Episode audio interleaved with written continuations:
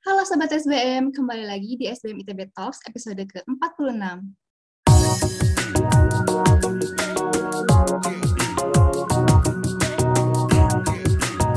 Bersama saya, Laksmi Saraswati dari MSM 2022. Hari ini kita akan ngobrol-ngobrol mengenai climate change and our food supply bersama tamu kita hari ini, Ibu Melia Famiola, yang juga merupakan dosen di SBM ITB. Langsung aja kita sambut ya. Halo Ibu Melia. Halo Lasmi, apa kabar? Mohon maaf. Kabar baik ya. Ibu. Minal aizin Bu. Ya, sama-sama. Uh, Bu, mungkin bisa perkenalan sedikit dulu Bu uh, tentang background Ibu kayak gitu. Kesibukan Ibu sekarang itu apa?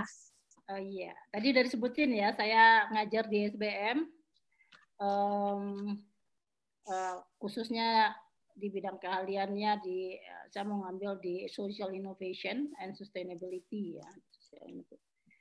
Um, ya most of my time ya waktu saya memang dihabiskan buat ngajar nih apalagi nih uh, walaupun pandemik work from home gitu ya tapi tetap aja uh, tugas utamanya ngajar ya selain itu juga punya aktivitas sosial di luar pertama saya memang concern di sustainability saya punya mungkin saya bisa bilang organisasi yang mengarah untuk mensupport kepada sustainability praktisnya di uh, masyarakat kita gitu Iya, Ibu. Nah, hari ini kita mau membahas tentang perubahan iklim dan our food supply. Nah, sebenarnya perubahan iklim sendiri itu apa sih dan yang sedang terjadi sekarang itu seperti apa?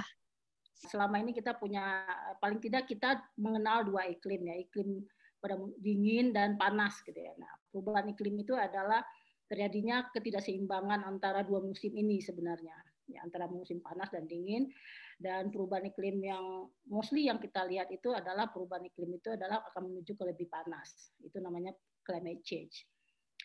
Perubahan iklim ini sebenarnya bukan fenomena baru. Sebenarnya mungkin orang merasa kok baru sekarang sih kita dengar uh, tentang fenomena perubahan iklim. Sebenarnya enggak. Perubahan iklim ini adalah fenomena alam.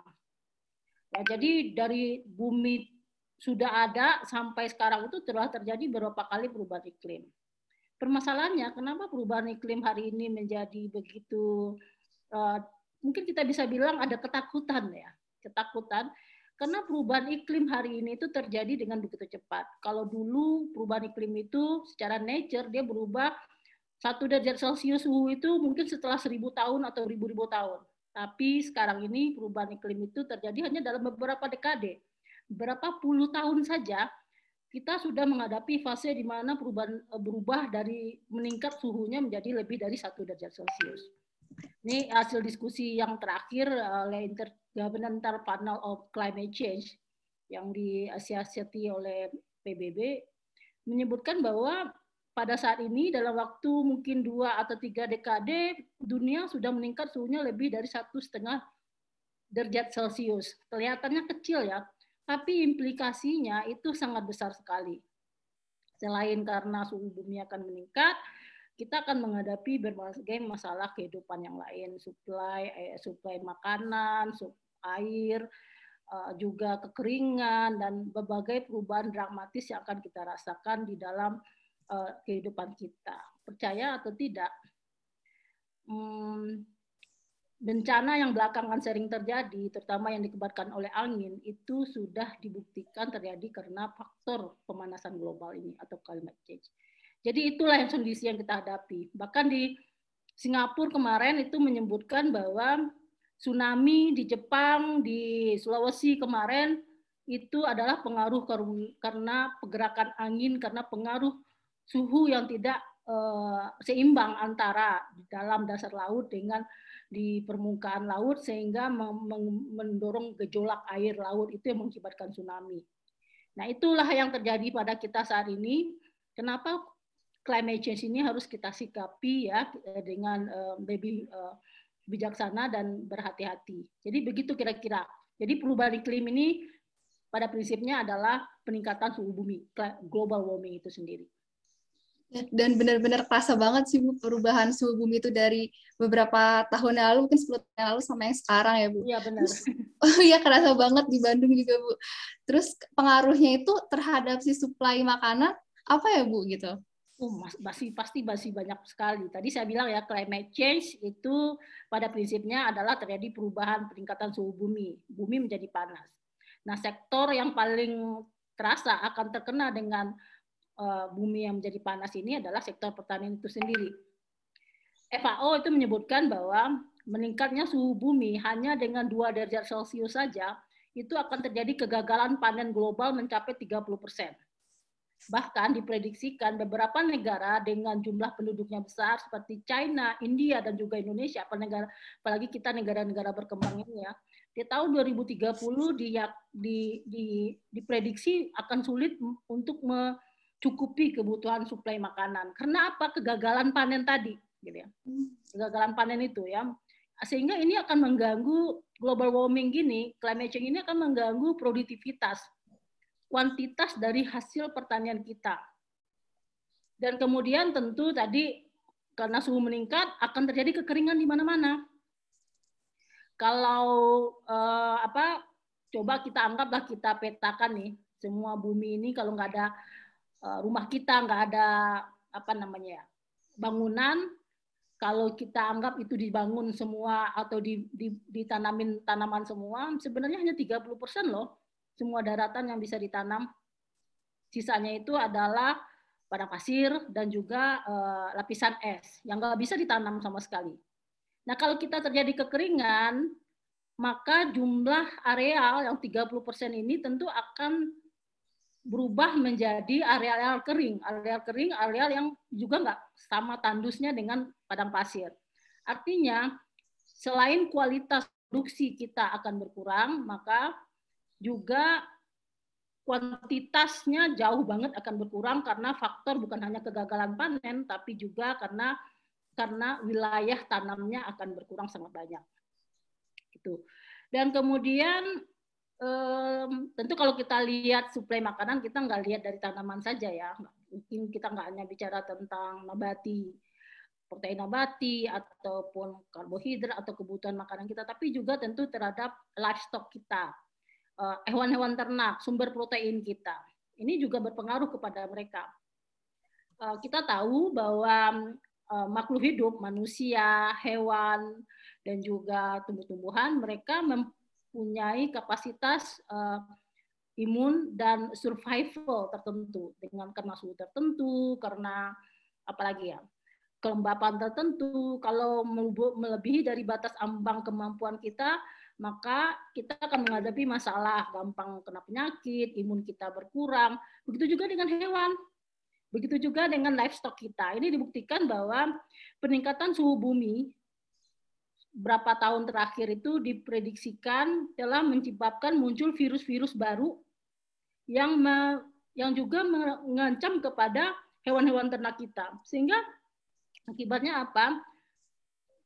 Kualitas dari produk pertanian kita, kualitas dari produk uh, suplai makanan kita juga akan menjadi lebih rendah. Jadi itu uh, bahayanya. Jadi potensi banyak penyakit penyakit-penyakit baru yang menyerang pada hewan-hewan ternak juga meningkat. Selain itu,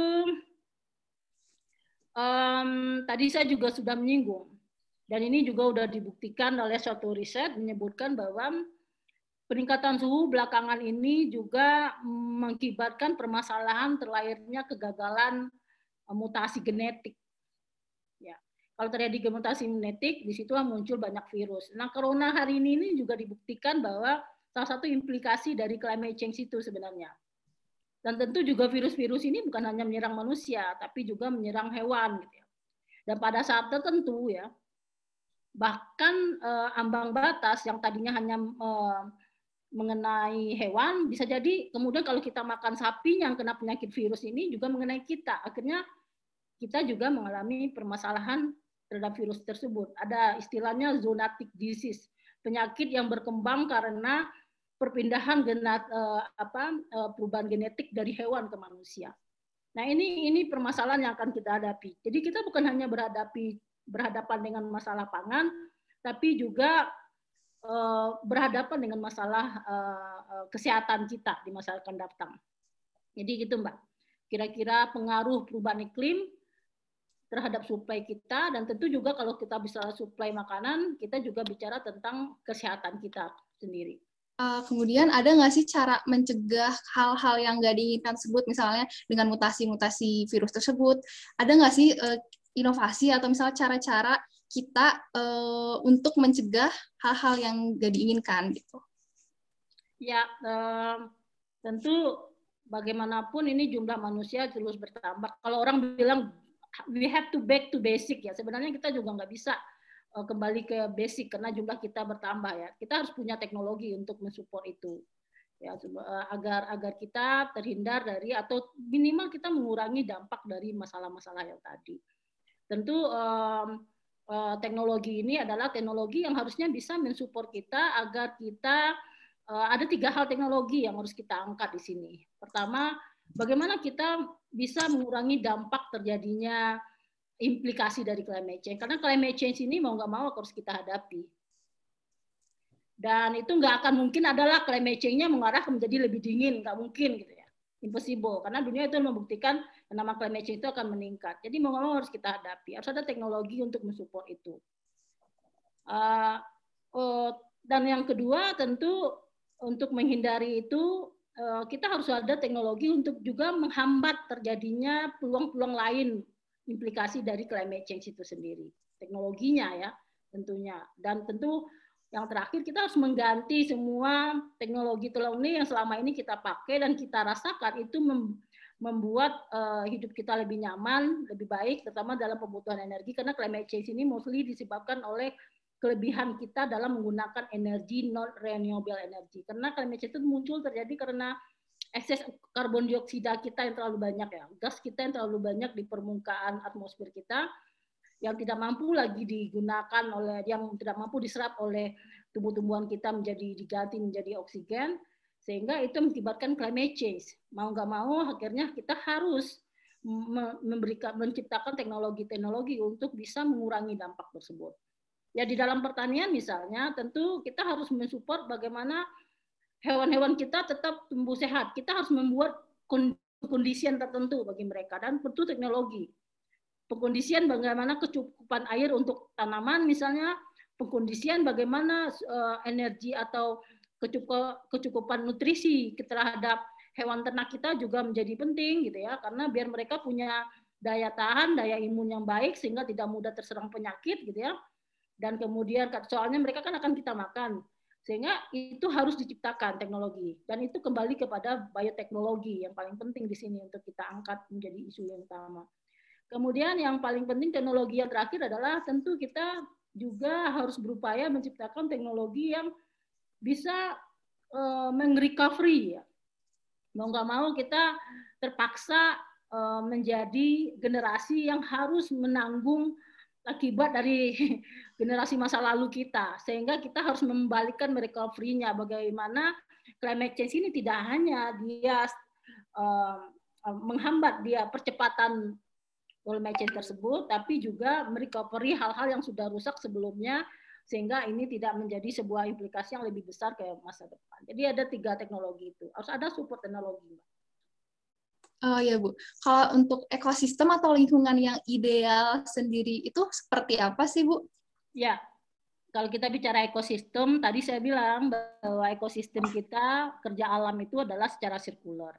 Jadi kalau kita bicara satu yang ideal adalah bagaimana aktivitas kita juga harus bicara dengan model sirkular ini sehingga kita bisa menjaga keseimbangan ekosistem tersebut ya um, kemudian um, keseimbangan itu hanya bisa terjadi jika semua aktivitas kehidupan kita mengacu ke model tersebut. Kalau istilah orang sekarang sirkular ekonomi lah gitu ya. Hmm. Sirkular ekonomi diarahkan kepada terutama industri gitu ya bagaimana industri ini dibangun e, mengkopi model alam tersebut. Jadi dari tadi dia buat bukan hanya sekedar mengambil dari alam dari sebagai raw material, kemudian diolah menjadi produk, beres, nggak mau dibuang ke alam, bukan seperti itu. Tapi diputar dia semakin lama daur hidupnya, kemudian e, sehingga yang kita buang ke alam itu sesuatu yang semakin sedikit. Jadi kita harus mengubah membuat uh, kondisi apa pun yang ada di bumi ini, sistem yang kita bangun harus dengan model sirkular tersebut. Um, satu lagi titik poin yang paling penting untuk membangun sistem sirkular itu kita harus membangkitkan bioekonomi. Bioekonomi itu adalah ekonomi berbasis bioteknologi. Karena apa? Kalau kita menganggap misalnya termasuk dalam bioteknologi itu tanaman ya, tumbuh-tumbuhan, teknologi berbasiskan tumbuh-tumbuhan, teknologi berbasiskan hewan gitu ya. Kenapa kalau bioteknologi ini kita angkat? Karena kalau selama kita masih terus membutuhkan tumbuhan, masih kita akan nanamnya terus. Ketika kita nanamnya terus, di situlah sumber oksigennya kita akan tetap terjamin. Jadi ekonomi masa depan itu kalau kita lihat di literatur terutama negara Eropa, mereka mengangkat kembali bioteknologi sebagai basis utama kita untuk memperbaiki ekosistem dan memperbaiki model ekonomi-ekonomi kita hari ini bukan hanya merubahnya menjadi sirkular, tapi basisnya adalah di uh, biopotensial kita. Dan itu Indonesia sih menurut saya sih uh, harusnya menjadi uh, apa? Menjadi kekayaan Indonesia gitu ya, kelebihan Indonesia. Kita tuh satu-satunya negara yang berada di negara tropis yang berbagai macam aneka ragamnya, tinggal kita manfaatkan, kita olah kembali kepada basis bioteknologi kita harusnya kita bisa menjadi negara yang menjadi sumber makan dunia, mungkin juga menjadi sumber energi dunia gitu ya, dengan kemampuan bioteknologi kita. Karena nggak ada negara di dunia yang sekaya Indonesia dalam dalam hal bio um, biodiversity-nya gitu ya. Mungkin saingan cuma Brazil lah gitu ya. Afrika kalaupun dilewatin katulistiwa, mostly mereka gurun pasir dan kena katulistiwanya, bukan kayak Indonesia gitu ya. Karena kita ada laut sehingga jadi keseimbangan uh, apa uh, sistem alam di situ. Kalau di Afrika kan karena daratannya terlalu luas sehingga padang pasir yang dilewati oleh si katulistiwanya. Jadi model alamnya kita model sistem ekonomi masa depan itu harus diarahkan kepada model sirkular dengan membangkitkan biopotensi. Di situlah kemudian akan terjadi uh, ekosistem yang ideal, bukan hanya untuk ekonomi kita, tapi juga buat kehidupan uh, kita uh, masa depan. Ya Bu, saya sebenarnya setuju banget Bu. Jadi kita udah banyak banget biodiversity-nya, tinggal bagaimana kita ya. mengolahnya saja. Ya. Terus uh, ada ancaman-ancaman tersendiri nggak sih untuk uh, perubahan iklim ini, misalnya hilangnya sumber makanan tertentu atau apa? Ya, ancaman paling besar tentu kelaparan. Ya, karena tadi bahwa perubahan iklim ini memberi implikasi terutama pada sektor pertanian dan kalau kita lihat nih report SDGs-nya dunia di tahun 2015, bahkan di SDGs di tahun 2017 itu masih ada satu dari orang seluruh dunia itu mengalami malnutrisi, kelaparan. Satu dari eh satu dari empat, satu dari empat itu bayangin aja berapa banyak ya? Jumlah kita sekian miliar, tujuh miliaran, dan satu da, dari empat orang dari tujuh miliar itu berasal dalam kondisi malnutrisi bukan satu per seribu atau seratus ya. Kalau satu per seribu seratus masih mending gitu ya. Ini sama aja nih lebih lebih susahin masuk SBM loh. SBM itu satu bangkunya direbutkan oleh berapa orang ya. Ini yang mau tulisnya lebih lebih ini lagi gitu ya, lebih banyak lagi gitu. Tuh hmm, bahkan nih di uh, data yang terakhir saya baca hasil uh, dari uh, laporan uh, SDGs-nya PBB, kondisi kondisi kelaparan kita hari ini itu disamakan sama dengan sekitar 20 tahun yang lalu. Artinya apa? Kita tidak mengalami perbaikan dalam uh, kondisi perbaikan gizi masyarakat dunia. Kita berada pada tahap uh, uh, apa? malah penurunan lah. Harusnya kan makin lama harus meningkat, berkurang. Tapi malah sekarang mengalami dalam proses penurunan. Penurunan artinya apa? ini kita berada dalam kondisi yang paling sulit, apalagi menghadapi global warming hari ini. Kelaparan akan terus meningkat. Ya, nggak tahu dunia yang akan mencapai SDGs di tahun 2030 yang zero hanger itu, saya kok rasanya uh, rada-rada pesimis gitu ya. Apalagi dengan kondisi pandemik di mana orang secara ekonomi juga uh, secara ekonomi mereka juga uh, berkurang apa menghadapi kondisi yang saat seperti ini. Dan kalau dibicara tentang ancaman terhadap sumber hilangnya sumber daya atau sumber makanan kita, tentu iya. Tadi kita sudah bahas bahwa uh, climate change itu memberikan implikasi banyak terhadap uh, biodiversity kita dan tentu juga berimplikasi kepada tumbuh-tumbuhan, hewan ternak kita. Ada masalah penyakit baru, ada masalah uh, kedaya tahanan mereka karena tidak mampu dengan kondisi alam, suhu yang meningkat akan mengurangi uh, apa mengurangi daya tahan mereka, mengurangi uh, kemampuan rate of life-nya ya. Tingkat hidupnya akan bertur, ber, berkurang gitu ya. Nah, ini ini juga uh, mengurangi daya daya hidup mereka. Kemudian juga akan menjadi berimplikasi kepada punahnya beberapa komunitas. Nah, kalau kita bicara komunitas yang punah biodiversity ini bukan hanya makanan, tapi yang harus kita perhatikan adalah banyak sekali uh, uh, apa komunitas tertentu itu untuk kesehatan kita, tanaman-tanaman tertentu, herbal dan segala macam.